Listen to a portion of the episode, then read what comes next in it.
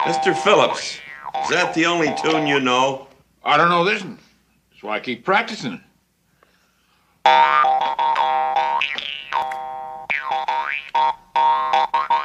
Mr. Phillips, is there any way of getting you to stop that? Yeah, I stopped for a drink. He don't get no beer, does he? Neither do you unless you promise not to play that harp. Hi, I'm Milan Altman. And I'm Dave Juskow.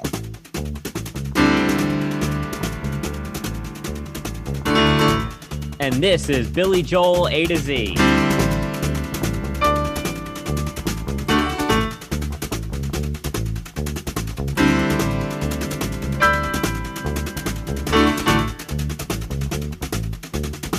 Hey, I'll take a look on around tonight and find where my baby is gonna be. Hey, Lord, would you look out for her tonight? Cause she is far across the sea. Hey, Lord, would you look out for her tonight and make sure that she's gonna be alright and things are gonna be alright with me.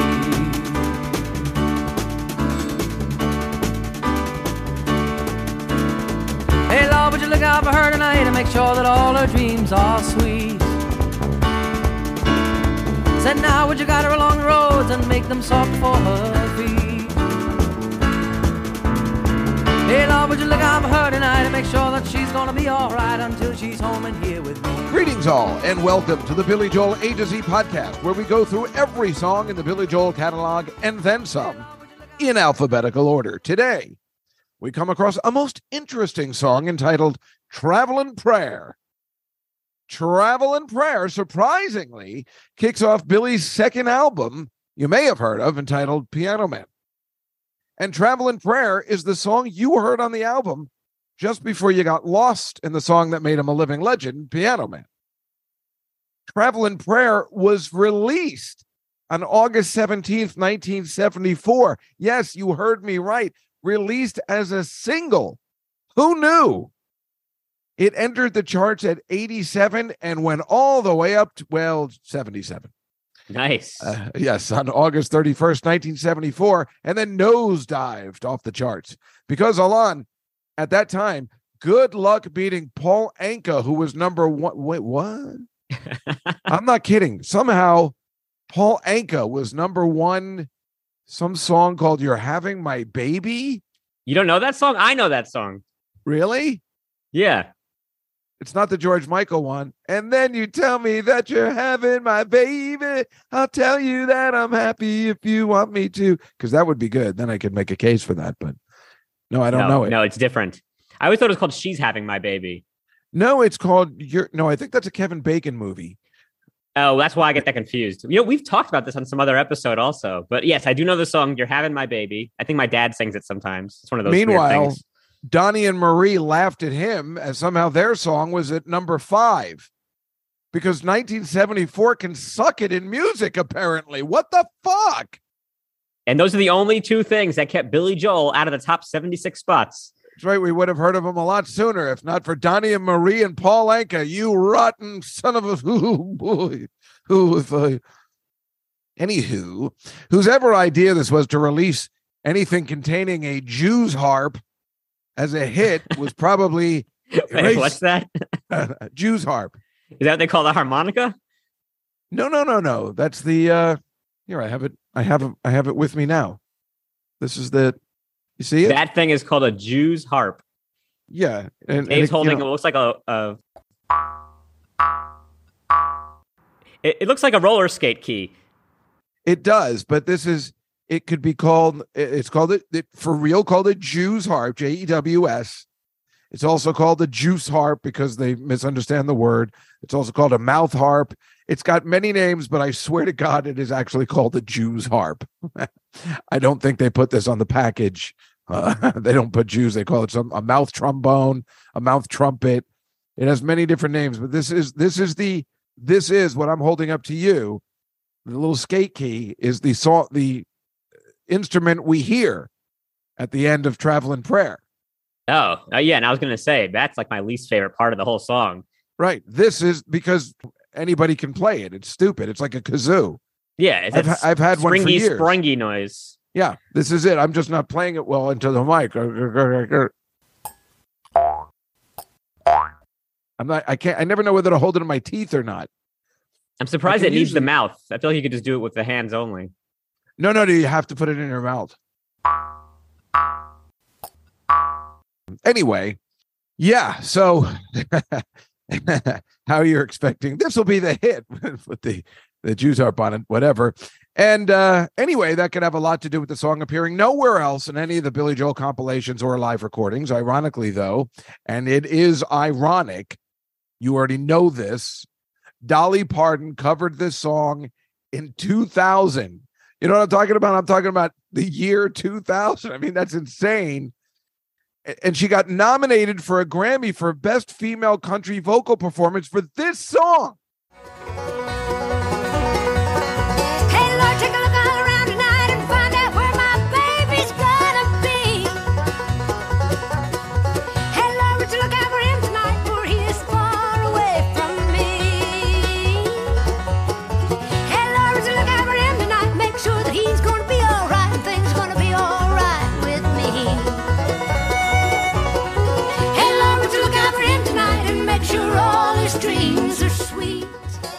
This song that was released in 1974. This could have been Shameless all over again, except this is a country song already. It didn't need to be changed. Also, with this song, there is a full extra minute if you're listening to the album version rather than the single, because guess what, Alon? They cut it down to 303, Nice. meaning they missed it by that much. They were so close. They. Well, that's this- nice though. For the single version, they cut out the Jews harp. I guess. Oh, is that true? Well, I'm, it must be because that the album version has like that really long outro after the song fades out, which is when you really hear that stupid noise. Right. We'll have to get a hold of the single version, see if that's the case. However, this song, which was released as a single, cut down to 303, it's possible this is the song he was talking about when he made The Entertainer, since that's the next album. Yeah, wouldn't that be weird if he still was thinking that this is the reason the song wasn't successful because they didn't let the people hear the full amount of it. right. And, you know, probably they cut it down to 303, but 305 sounded better as a lyric. Yeah. So, but uh this is the song they released, unless Piano Man was cut down to 305, which I don't think it was. But this is it. This is the one. This is the one. I'm positive that he said, Well, screw that. They didn't like traveling prayer. They ain't gonna like nothing. This is a great question. If we ever get him on the podcast, we have to ask him about this. Yep, you're right. Here's another one. We need to ask him. All right. Let's go to the rankings. Christopher Bonanos in 2015 ranked all 121 Billy Joel songs. Alon Altman, where does he place Traveling Prayer? 46. Nope, 65. All, all told, I wasn't that far away, I got to say. No, another one that feels like he's on weird, unfamiliar turf, but taken as a product of the early 70s. It's not bad at all. Fast piano, banjo, even a jaw harp. See, he called it a jaw harp. It could also be called that. That sounds better. I feel like there was a typo when you called it a Jew harp. Nope, no, no. I swear to God, it is also referred to as a Jew's harp, and I did that for the comedy version of the show. The false ending is a little cheap, a charming if dated song. Glenn Gamboa, however, ranks it at 94. He does not care for this song at all, and the fans rank it at 103. Mm. Yeah, it's kind of tough because for Billy Joel fans, we're mostly, I'm speaking for all of us now, we're not generally country music fans or bluegrass fans, but I wouldn't put it that low. I feel like this is a fun song, man. It's kind of, it gets you going here. It's, I like seeing Billy play something fast, and this is one of his fast songs. I didn't even, when I first heard the song, I didn't even realize this was so fast until I saw that video from the Midnight Special. And that is the fastest thing I'd ever seen until I saw the German version, which I think is even faster. Right. right. I have my notes for the Midnight Special one, even faster than the studio version. It's Yeah, crazy because yeah. the studio version feels so fast and he, they, It- they yeah. sped through it. Oh my God. It's so fast. I'm not sure of the reason, whether he had to cut it down to 305 because it But it's still TV. long. He cuts it, he makes it faster and it still takes like four and a half minutes. Yeah. And I mean, it's so fast, but I loved it. And you see that guy playing the banjo was amazing to watch him play so fast and seeming seeming seamlessly, right? Yeah, it's funny when you watch a guy play banjo like that guy, and you can tell because you hear the sound that it's playing fast, but you see his hands and it's barely moving. It's like all Exactly. it's like all the tips of the finger, but not the actual palm doesn't ever It- move. it was fascinating. And the sax player's having trouble keeping up, mostly because he's out of shape, I think. But it's really funny that you can see he's struggling playing the sax that fast. He's probably telling the sax is not meant to be played that fast. Yeah, so it's Listen, Joel. 75. Hey, lovely, look out for her tonight, 'cause it gets rough along the way. So now it's all seems strange, it's just because I don't know how to pray. Oh, would you give her a peace of mind if you ever find the time that I'm misery?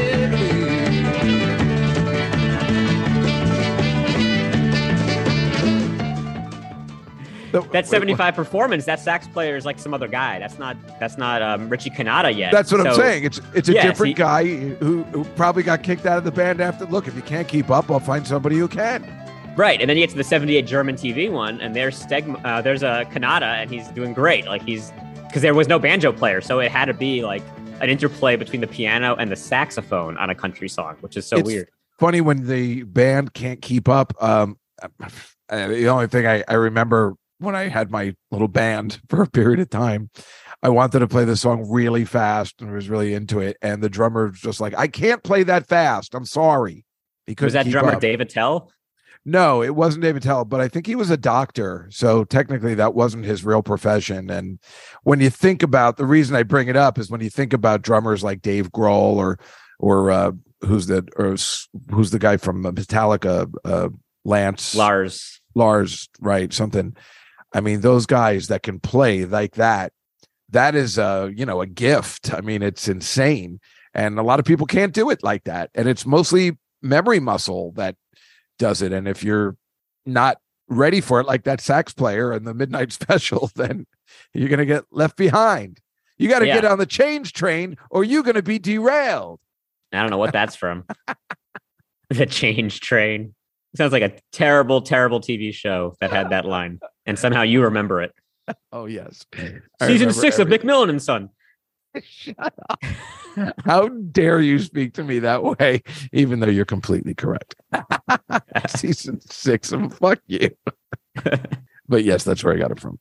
the rest of the band sounds really good on those. Besides that sax guy, I, I thought like Doug Stegmeyer's bass line in that 75 one is great. Like you notice it a lot more than whoever played bass in the studio recording. Like he really is Oh yeah. doing great stuff. Yeah, that bass line is fantastic too. It's a real fun song. I just uh, don't really understand its place in the world or anything. I mean, I understand what it's for. I mean, I kind of like the whole backstory that he apparently was sending out a prayer to somebody, I guess, who was traveling. Oh, my cat's here. I'm sorry. Uh, you see, That's highly irregular. you have a cat now? What's going on? yeah, don't worry about it. You don't have a cat. Who is this? this is a weirdo. Don't don't play with that. Don't, we're recording. Don't chew on the cape.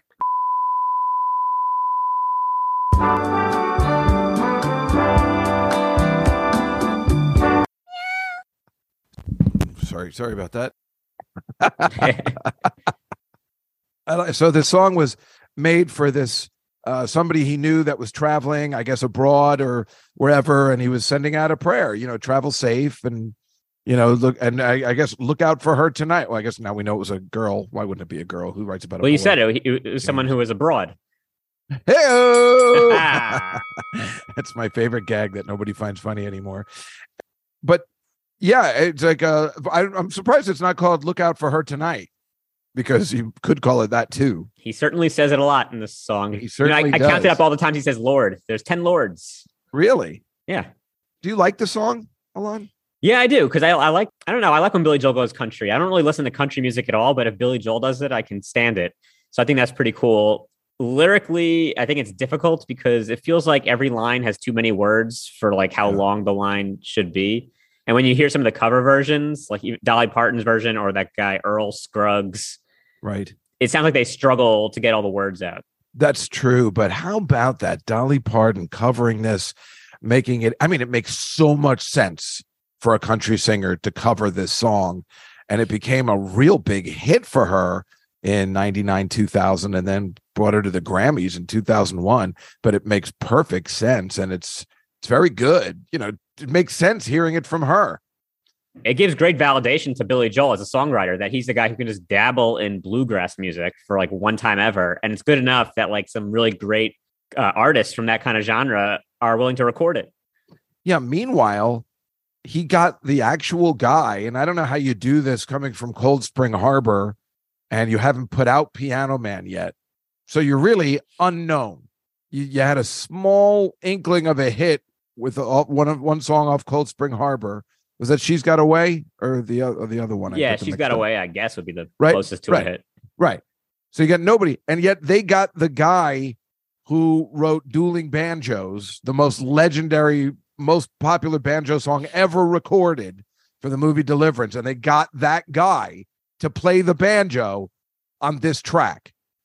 And I'm Yeah. not saying that guy would be hard to get, but he did just come off a hit. Uh, Banjo players don't usually become popular, and yet th- his album, the Deliverance soundtrack, was a hit. The album was a hit. And then they got this guy to record, and they're like, "Well, who the hell is Billy?" Jo-? All right, I'll do it. I mean, he's just a studio musician. So, you, I, I mean, there's probably like a standard rate for guys like that. And, you know, it's like when Uh, someone sees a comedian on a Comedy Central thing and you assume that person must be a millionaire because they were on TV. It's That's a good point, but I'm just saying it. This Eric Weissberg, which is fr- you know, from Brooklyn, New. York. That's the funniest part that he's you know part of this banjo backwards world. Well, maybe that's one of the reasons. He's like, well, here's another guy from New York. Maybe that's one of the reasons. But you figure at that time, I mean, that's the weird part. You do get a lot of offers once you make a hit album. Like people are rethinking, maybe I should put banjo in this song because banjo's big now. You know, so maybe he was getting a lot of offers. It's funny that he really only Billy Joel called on this song. Maybe that's even why they decided to release it. No, we got the guy who did Dueling Banjos. Oh, he's I mean, good. Dueling Banjos was a big was a hit song in the 70s.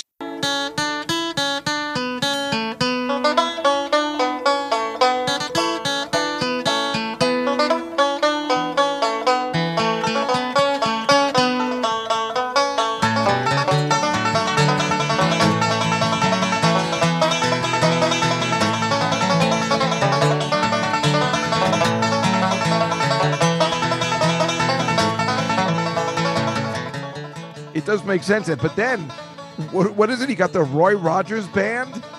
yeah, I guess they were from, they worked the fried chicken place. yeah. So, He walked into Roy Rogers Fried Chicken. He's like, Does anyone play the drums? and they all raised their hand. It's Oh, crazy. We thought you meant drumsticks. and again, hey, I just don't understand this. This is confusing me between this and Street Life Serenade. Like, I feel like if we combined those albums and took something like this, put it on Street Life Serenade, made Street Life Serenade the true country western album, put this one on there, took the entertainer, put it back on Piano Man. You know, I think we could actually structure the albums correctly. Yeah, it's funny because he was so eclectic back then. It was all over the place, like all the way through turns. Actually, I mean, I don't know, maybe his whole career basically. But like, you just look at this album, and you got the the song "Piano Man" in between a country bluegrass song and then "Ain't No Crime," which is a gospel song. Yeah, right. Like we all think of Piano Man, like that's such a classic Billy Joel thing. That is his iconic sound, and like you realize that at that same exact time, he was doing all these weird things. That's so funny that you say you're absolutely right. And the, the way I'm thinking it right now, this is what made him great is that you're right. The key word is he was all over the place. And then in 1977, he completely figured it out. And it's a it's amazing the progression. You know, then he made an album like, no, this is this now I'm taking all that was all over the place and I'm sticking to this one thing. You know, one album will be this and one album be that. Yeah. And, and wow, talk about really, you know, if, he, there's no way Billy Joel could have made a, a perfect first album. He he needed to have the process. Yeah, it took him a while. And actually, I was watching the video from the 1972 Illinois TV performance. Did you see that yeah, one? yeah, I did. Isn't that that's fast too, right? Yeah, that's really fast. Good version. Again, there's no banjo, there's no fiddle or whatever, but like it still holds up pretty good. The band does a good job with it. But right after that, the announcer on that TV program describes Billy Joel Yeah, and he calls him like uh, something like an overnight success that took many years to make. Yeah. Even at that stage, when we now we know, looking back on it, he was not a success at that point in time. But they were still saying, "Man, this guy's been working hard for many years just to get to this point, to be doing this public TV show in Illinois." Yeah. Yeah. Yeah. I saw that. That was really interesting too. You're absolutely right. Did you uh, hear the demo of this song? Yeah, I heard the demo. It's really his voice is so weird in it. It's very confusing. The song is pretty much similar, but his voice is weird. Yeah, what is it about the voice? I noticed that too. It's deeper, not as high as, you know, the beautiful as it normally is. I don't know. It's very strange. He was probably doing an impression of somebody, like someone who he thought a country singer would be. That makes a lot of sense. That makes a lot of sense. I could see that. He does do that a lot. Hey, Lord, would you look out for her tonight? Cause she is far across the sea. Hey, Lord, would you look out for her tonight and make sure that she's gonna be alright and things are gonna be alright with me. Mm-hmm. Hey, Lord, would you look out for her tonight and make sure that all her dreams are sweet. Hey, Lord, would you guide her along the roads and make them soft for her feet. Hey, Lord, would you look out for her tonight and make sure that she's gonna be alright until she's home and here with me. But yeah, I don't even know how he keeps up with the lyrics when he's playing when he, he's playing that fast. But he really just would show off how fast he could play on so many songs. And you know, like he does this one, he's like, "Well, I'm going to show everybody what I can do." And then, of course, he needs to do it again on I don't I don't know what is there something on Street Life Serenade that we're missing that's really Oh, fast. root, root beer rag. right root beer rag and then of course on turnstiles and it's just so funny he just like no i got i can go faster i can, I can go i can go bigger Yeah. And then he learned like I can just take it at a right. Everyone knows I'm good. We can just do songs at a normal pace from now on. Right. Now let's just relax because uh, you know i'm going to get older and not going to be able to play these anymore I'm gonna have a weird motorcycle accident where I break both my hands. right i'm going to do one more like that it's called running on ice and everyone's going to love it And Universally loved. then i'm just going to do ones where i can just sit at the mic and sing it it's called we didn't start the fire i'm just going to you know read off uh you know people's names i'm going to get very lazy Yeah. spend some time in the library Just gonna go to some war memorial and read all the dead people's names, and that'll do. That'll work too. Oh, you know, another one was that uh, one of the guys said that this was he sees it as being influenced by a traditional Irish blessing for an easy return home. Wasn't the last episode we did some sort of Irish blessing as well? Was it the last one or the one before that? That the, we just did one where it was an Irish. Yeah, let me was uh, it was it tomorrow is today or through the long night. through the long night? Right. And that was wait, did we do that one yet? Yeah. Yes, that was the one that sounds very like a like a Paul McCartney Beatles kind of tune, and Yeah, yeah, and feels like an. Irish folk song. Yeah, and here we are again where somebody mentions this sounds like an Irish song too. It's kind of I wonder if he knew that this is a reviewer saying that. So I don't know whether Billy intended that or not, but it is kind of interesting that he does seem to have that in his mind some of these these Irish blessings or songs or safe travel songs. Yeah, I guess he had like the general idea of it, but he did say like he doesn't really know how to like what prayers are or what this kind of prayer would be, so he kind of just made it up, and that's even in the lyrics of the song, where he says, "If this song seems strange, it's just because I don't know how to pray." Yeah, and I was wondering why he mentioned Patrick Ewing in it. You're Something, welcome. Something. I'll get back to this later. That's a callback to your parodies. Thank you for listening. You're welcome. Well, it's my favorite lyric of all time. So we've been lucky to have a few of these videos that we could see from the 70s of him playing this song live. And when you look at the live stats, he's actually played this song a lot in that era. It was played 50 times total, which is the 56th most played song. But after 1979, he never played it until one time in 2009. Wow. Well, that makes sense, I suppose, because they released it as a hit and it made it on the charts. So I guess, I mean, besides the fact that he might like it, other than that, how would you not play it if you're doing a tour of even the stranger and say, well, here's the only other song you know before the stranger besides Piano Man? It makes sense Yeah. for me to play this. He's like, well, you." we, we sold 4,000 of this one. So I guess yeah. maybe one of you is out there tonight. I think the band likes playing this. Like when you watch the 78 performance, like Billy's making funny faces to the band. They're all laughing. And like, I I think it's enjoyable. So that's why you put it to the set. Yeah. Yeah, it is a it is a, a fun song. I, I think I would enjoy hearing this in a concert. I think I'd enjoy it very much. Well, I don't know if it's going to happen again because in the 2009 one, which we have video from from the audience, Billy Joel says his classic line before he starts: "If it doesn't work out tonight, we're going to take it out back and shoot it." Oh, this is the one he said that about. Well, I think he says that about a lot. That's like Oh, his go-to. I then he says, say that before. uh, which is kind of funny. He goes, "This is from 1974. The album was called Piano Man." Then the crowd starts cheering a lot, and he goes, "Yeah, but it ain't that song." and then he says, "Actually, halfway through, if you don't like it, this is a good time to go to the bathroom." Oh, that's so funny. Uh, that's so it's funny. He got he's so nervous that his his fans are going to turn on him at any second. It's funny to be this age and still feel that way. I mean, this age and this accomplished and still feel like his fans are just going to absolutely not come back anymore because he played Travelin' Prayer one time, Yeah, they're gonna be like, "Wait a second, this guy's not as good as I thought he was." I want my money back too. I'm telling everyone. Billy, the concert for next month has been canceled. Uh, what uh, you're canceled here at the hotel? No, no, uh, that's from Spinal Tap. Uh, it's just a Boston gig. I wouldn't worry about it. It's not a big college town. Or Billy.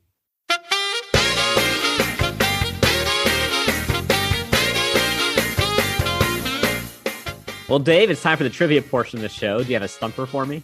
I've got one for you, Alon. It's an audio trivia question. Those are our favorite ones. Yeah.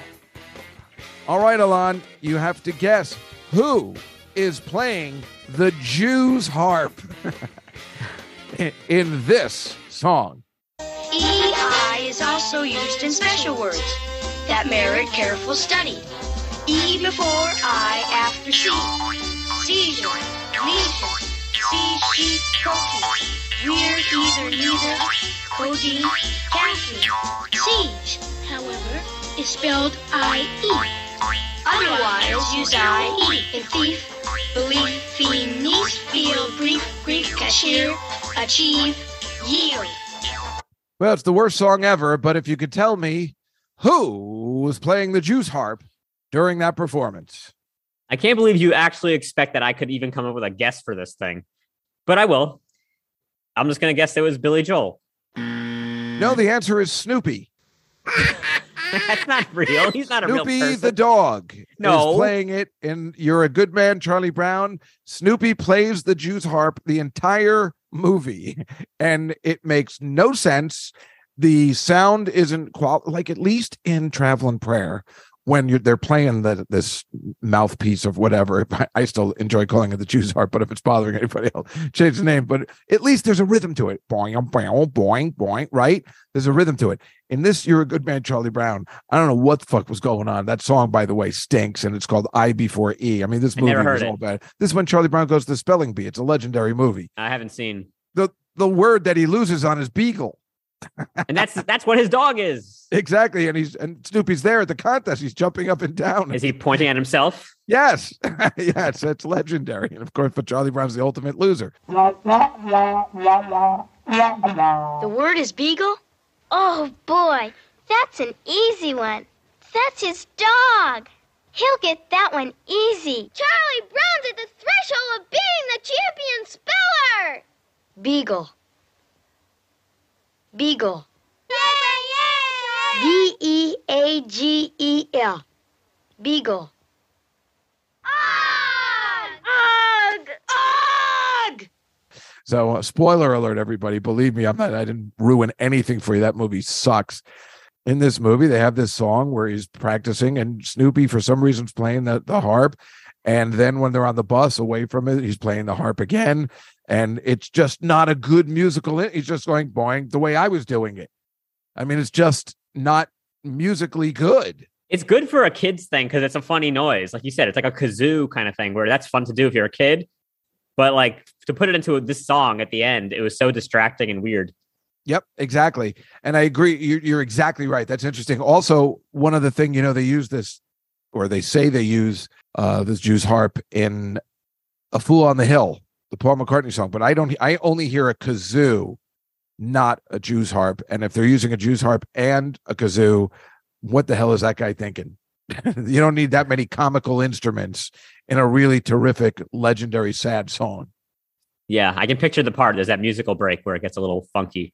Yeah, exactly. But I don't hear the Jew's harp. I only hear a kazoo, unless somebody's playing it extremely well. If anyone could figure out how to use a Jew's harp correctly, you'd think it would be like George Martin in the studio there with the Beatles. Somehow found the greatest player in the world to come in and lay down a cool Jew harp track. yeah. Well, do you know one of the other songs that's legendary that has it and you just don't remember? What song? I, I I'm asking you just to make sure this isn't your trivia question or something. It isn't. So, no. okay. Uh, the Who come together with the band. I think it's called that. Join Come- together. join together with the band. Yeah. Oh, yeah. Okay. It opens with the Jews harp.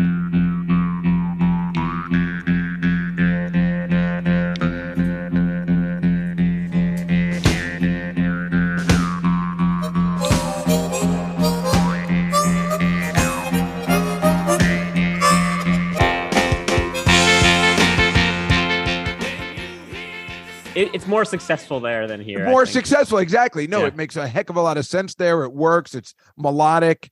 But this this uh, Snoopy one was just awful. Meanwhile, I bring it up also because when you buy one of these that I'm holding up on the screen, which nobody will be able to see, if you buy one, like if you get one on Amazon, Snoopy's on the cover. They sell it as a Yeah. Peanuts product. Uh-huh. So it's a Snoopy comes home or your good man Charlie Brown Jews harp, and that's what comes in the box with a picture of Snoopy on the cover. That's how you know you bought a good one. That's right. That's the quality one. Yeah.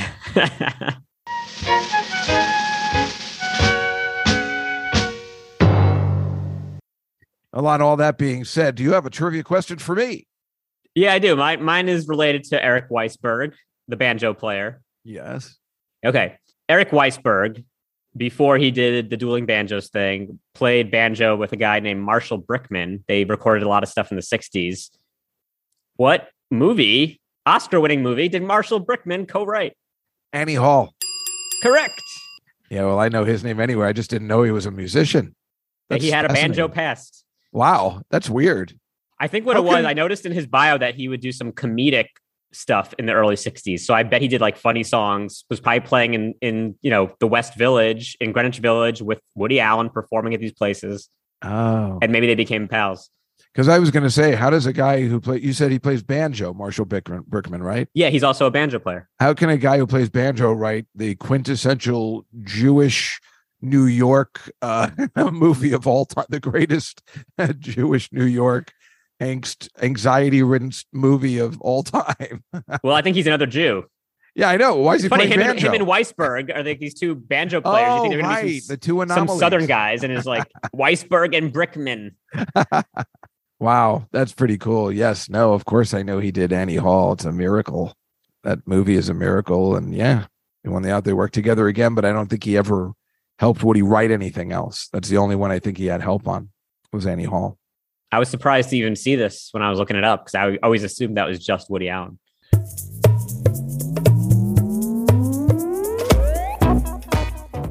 Well, Alon, it's time for our Weird Alon parody, and I hope you are coffeeed up and wide awake because this one's gonna go quick. Oh yeah, I'm giving you two fast-paced verses. My Weird Alon parody today is called Comedy Cellar. Hey! Nice.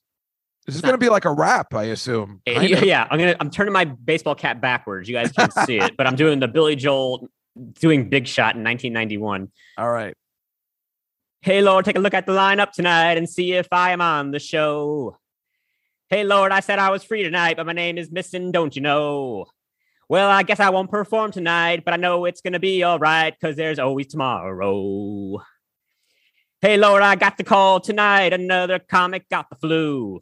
I'm hopping on the train so I can come tell jokes to you. Oh, this night was so much fun, and after I am done, I guess I'll send that guy some soup. Hey now. Eh, yeah, it's all right. Yeah.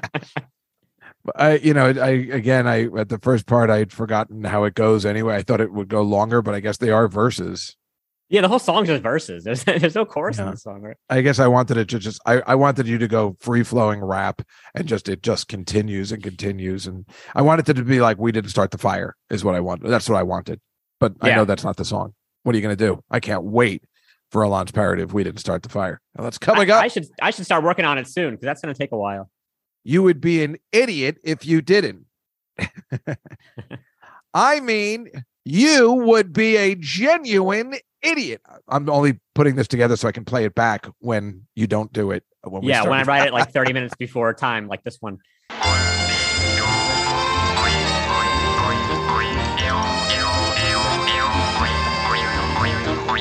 Well, folks, that was Travelin' Prayer. If you like our podcast, be sure to go to Apple and give us five stars. We release new episodes every Tuesday, so make sure you hit subscribe so you never miss a single song. Follow us on social media at Billy Joel A to Z and give us some feedback. Did you know there are so many Jewish banjo players? Who knew? Is Jew's harp an offensive instrument name? Eh, probably. Can you believe this was released as a single? Nope. And what do you think of Dave's theory that this is the song referred to in The Entertainer? It's a theory. That's what it is. Until next time, I'm Alon Altman, I'm Dave Juskow. and this is Billy Joel A to Z. Hey, Lord, take a look on around tonight to find where my